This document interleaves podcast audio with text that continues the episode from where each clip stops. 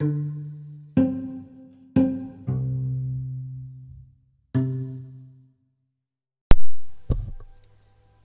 es de suma importancia que, que atiendas lo que voy a decir hoy, porque este camino de entendimiento es una paradoja.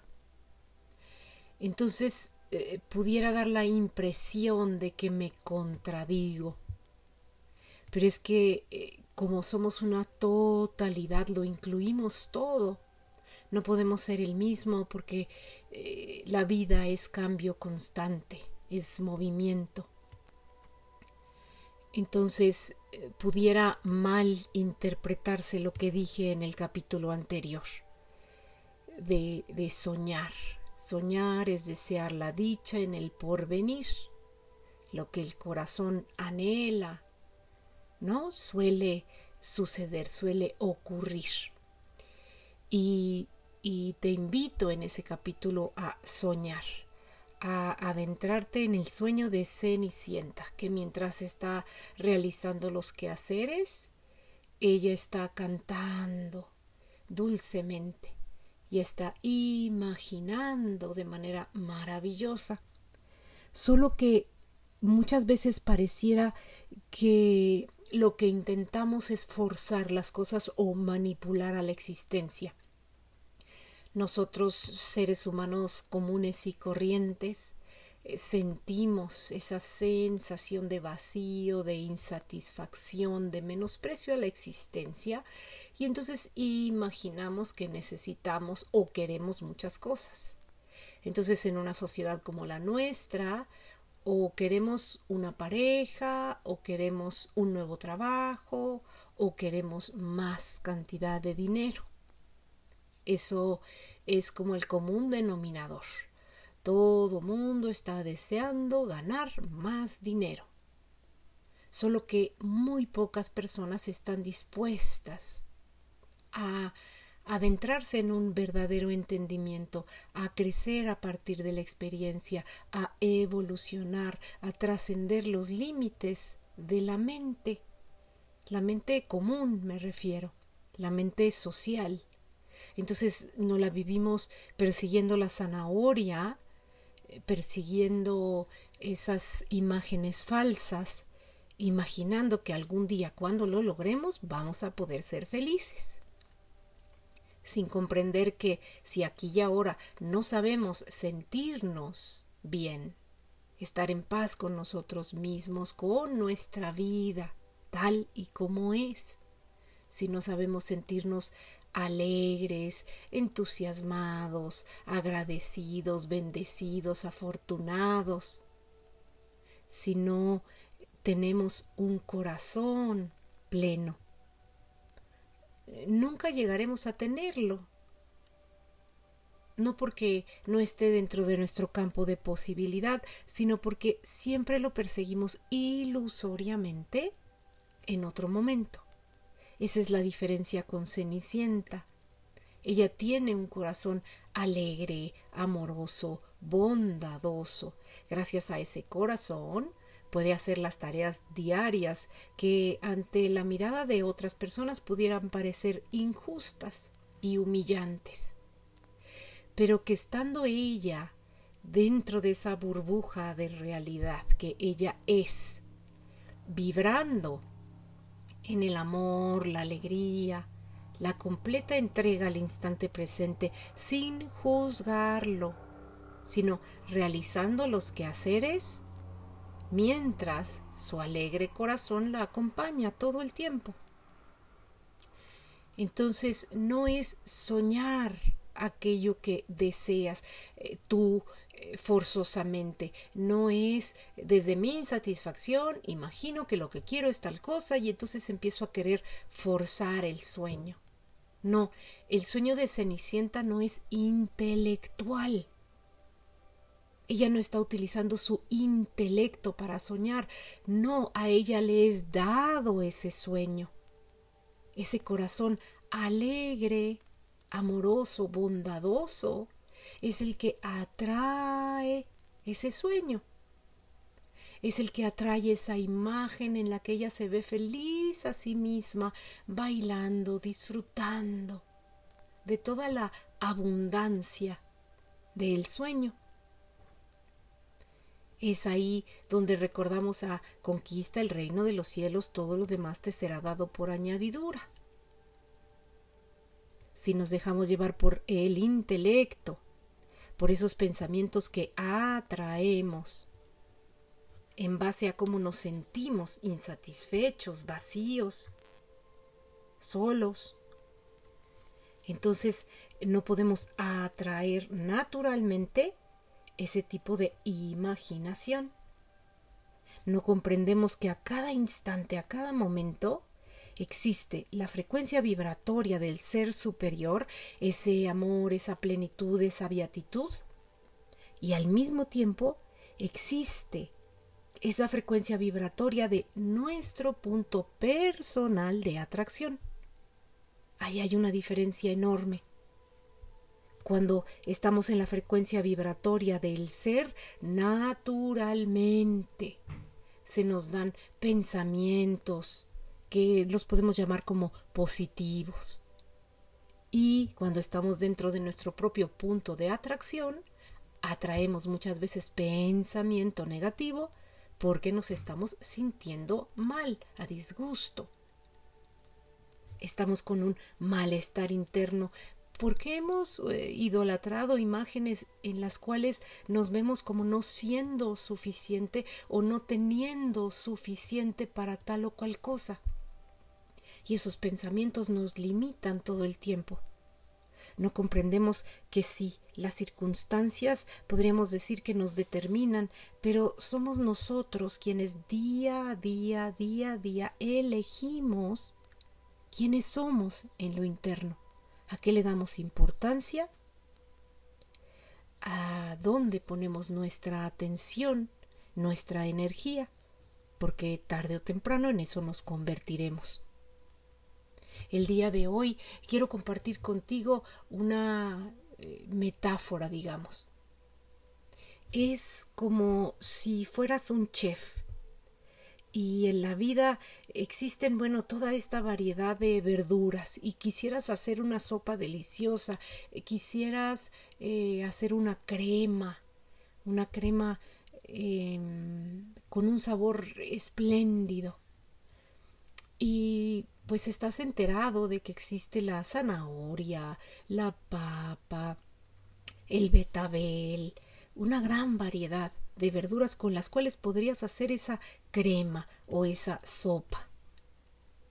Y entonces, todos los días tú lo que hicieras es picar ajo, digamos que el ajo fuera los pensamientos negativos. Y todos los días picas ajo. Sueñas que te gustaría comer una sopa deliciosa de betabel. Pero día con día lo que haces es agarrar ajos y picar ajos a lo largo de tu día. Picas ajos, picas ajos, picas ajos. Y entonces a la hora que haces la preparación, lo que consigues es una sopa de ajo.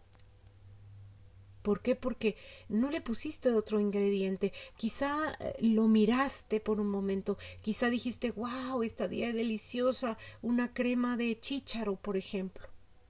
Y viste los chícharos y sabes que los chícharos existen pero no estuviste dispuesto a, abrir las vainas, sacar los chicharitos, eh, ponerlos a remojar un momento, luego a cocer, luego a pues toda la preparación, ¿no?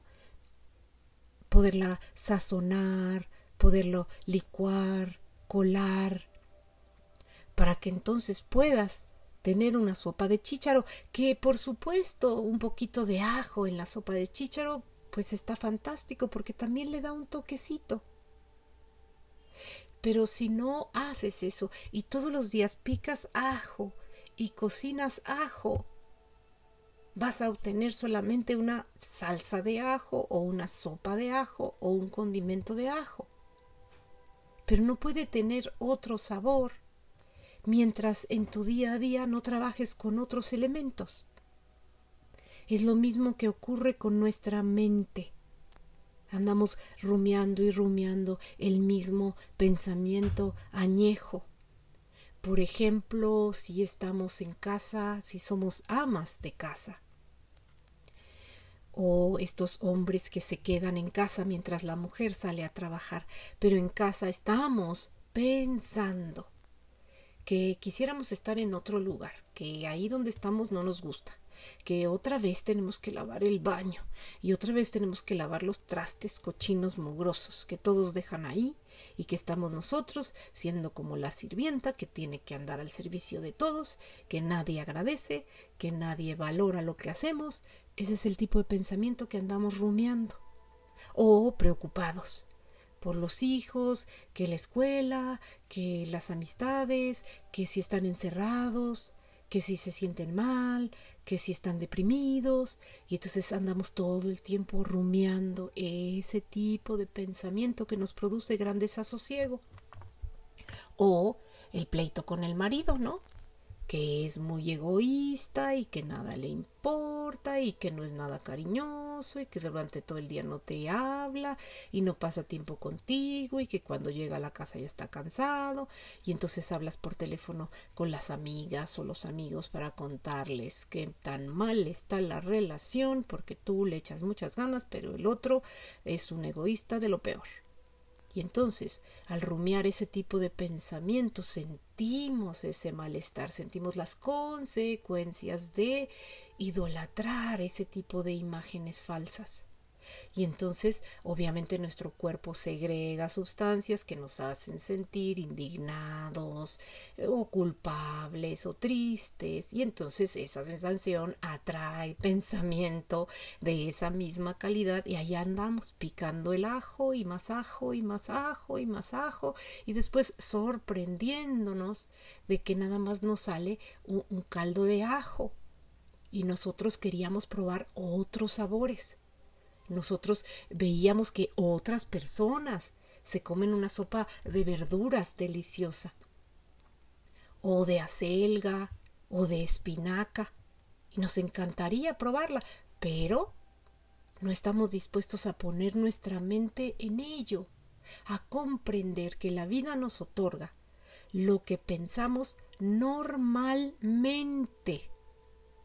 Esa es nuestra mente normal cuando alguien exitoso en los negocios habla, está hablando como normalmente habla. Su mente está inmersa en el negocio, aprendiendo paso a paso, investigando, averiguando, teniendo esta intuición relacionándose con otras personas que suman al equipo, que brindan grandes ideas, posibilidades, que corren riesgos juntos, bla, bla, bla. Están ahí en esa diversidad, pero sosteniendo, por así llamarlo, el sueño, porque todo el tiempo estamos soñando, la experiencia es una experiencia mental, no es lo que sucede afuera, sino cómo reaccionamos nosotros adentro, lo que nos brinda la experiencia. Del mismo modo, cuando estás en una bonita relación de pareja, pues ¿qué estás recordando? Eh, porque la palabra recordar es volver a pasar una idea por el corazón. Cuando estás muy enamorada, estás recordando qué linda es la otra persona, qué cariñosa es la otra persona. Estás recordando el lindo mensaje que te envió, las flores que te mandó, el viaje o el fin de semana que pasaste con él o con ella. Estás recordando. Tu mente está eh, normalmente pensando, considerando esa posibilidad amable amorosa, bondadosa, alegre. Y entonces así te sientes. El problema es que cuando pasa el enamoramiento, como nosotros lo conocemos, estoy enamorada de fulanito o estoy enamorada de fulanita. Y entonces pareciera que estoy enamorada de el otro en ese nivel de conciencia, el otro necesita comportarse de ciertas formas para que yo me pueda sentir feliz, para que yo me pueda sentir amada, acompañada, escuchada. Y si el otro no cumple con esas expectativas, yo voy a empezar a sufrir. ¿Por qué? Porque no estoy realmente enamorada. La etimología de enamorada nos dice que significa estar rebosante de amor. Así estaba Cenicienta, rebosante de amor. Ella no necesitaba a alguien más ahí para poderse sentir ella de esa manera, porque normalmente se sentía de esa manera cuando escuchamos la ley de atracción, ¿no? O, películas como El Secreto que nos dicen, sueña con el coche que quieres, sueña y entonces siéntete todo exitoso y todo alegre y todo animoso, como que ya estás manejando el coche para que atraigas el coche y entonces tu sueño se haga realidad. Y, y, ahí estamos, ¿no? Tratando de soñar el coche, el modelo, poniendo la fotografía en la pared para sentir, sentir, sentir. Pero ponte a pensar, alguien que sea muy, muy eh, exitoso en los negocios, alguien que tenga mucho, mucho, mucho, mucho dinero. ¿Crees que realmente llega a la tienda y se siente, ¡ay! el más feliz? O cuando llega a comprar ropa a una tienda, hace ese escándalo de, ¡ah! ¡Qué felicidad que me pude comprar un pantalón de, no sé, invento, 15 mil, 30 mil pesos! Eh, no, para ellos es algo normal, sí, es algo que les da gusto hacer, pero es algo que normalmente están acostumbrados a hacer. No tienen que ponerse a aplaudir como focas para que el universo les permita irse a comprar esa prenda que compraron. Eh, simplemente ellos son, son, o sea, están acostumbrados a eso ya normalmente piensan de esa manera. Entonces, es aquí eh, donde quiero hacer énfasis, porque es lo que normalmente piensas lo que le da forma a tu vida y lo que piensas lo estás atrayendo a través de cómo tú te sientes. Por eso es tan importante que te sientas mejor. Por eso es que Anthony Robbins, por ejemplo, en sus eh, congresos, que, que, hacen antes de que Anthony Robbins entre al lugar, ponen música a todo volumen, música como muy alegre, muy movida, y ponen a la gente a gritar a, y a brincar, a bailar intensamente para que vibratoriamente suban su frecuencia y puedan entender el mensaje y puedan prenderse con lo que Anthony Robbins está diciendo, porque una vez prendidos van a sentirse capaces de muchas cosas, porque el sentir es lo que te brinda la experiencia. Así que observa qué es lo que piensas normalmente si estás en la oficina, normalmente estás pensando que tienes muchísimo trabajo, que va a estar difícil que lo termines, que no sabes cómo hacer tal cosa, que te peleaste con tal persona de tal otro departamento, que fulanito te habló y no quiso ayudarte para resolver tal cosa. Ese es el nivel de pensamiento que estás teniendo porque entonces estás sufriendo desagrado en tu trabajo. Igual en la vida de pareja, si normalmente estás recordando el conflicto, la discusión, la mala, la mala cara, el hecho de que no te escuchó y no te respeta, esa, eso es el, el claro, mm, ¿cómo se puede decir? La clara muestra de cómo tú te estás sintiendo insatisfecha o insatisfecho, a disgusto, con tremendo malestar. Igual si tu coco son los hijos y estás preocupado por su futuro, preocupado por la muchacha con la que andan, o preocupado porque dejaron la escuela, o preocupado porque no tienes para pagarles la escuela, o preocupado porque salieron y no te han llamado. Eh, eh, es muy importante que comprendas esto porque lo que pienses normalmente es lo que va a brindar la calidad de tu vida. Y aquí te dejo una cosa, eh, un, elemento más que, que suma a todo esto que estoy diciendo. Pareciera que te preocupas, ¿no? Dice, me preocupa que mi hijo dejó la escuela. Y es importante que tú sepas que esto es al revés. Tú eres ese que siente preocupación.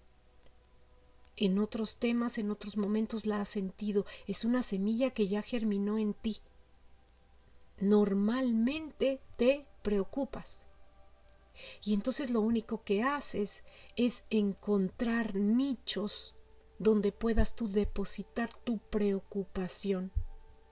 No es estoy preocupado porque mi hijo dejó la escuela, es más bien yo acostumbro preocuparme y entonces ahora agarro de pretexto el que mi hijo dejó la escuela para preocuparme y decir que estoy preocupado por él, pero en realidad lo que estoy haciendo es ejercitar la preocupación que normalmente ejercito. Contempla estas ideas con detenimiento, escucha este capítulo una y otra vez para que puedas permitir a tu mente que se vaya expandiendo, extendiendo, que vaya más allá de los límites de tu conciencia, porque para eso es, para lo que estás aquí en este plano, para crear una vida espléndida. Pero para crearla primero tienes que adquirir conocimiento, después habrá que aplicarlo y una vez aplicado, digamos, eh, tendrás que olvidar todo lo que aprendiste para que entonces puedas ir fluyendo día con día con la vida y no aferrado al pasado. Y día con día escogerás si quieres seguir picando ajo todos los días, porque así eh, tus manos, la cocina, tu casa entera olerá a ajo todo el tiempo, porque eso es lo único que normalmente haces. Gracias como siempre, te bendigo, te deseo una espléndida semana y namaste.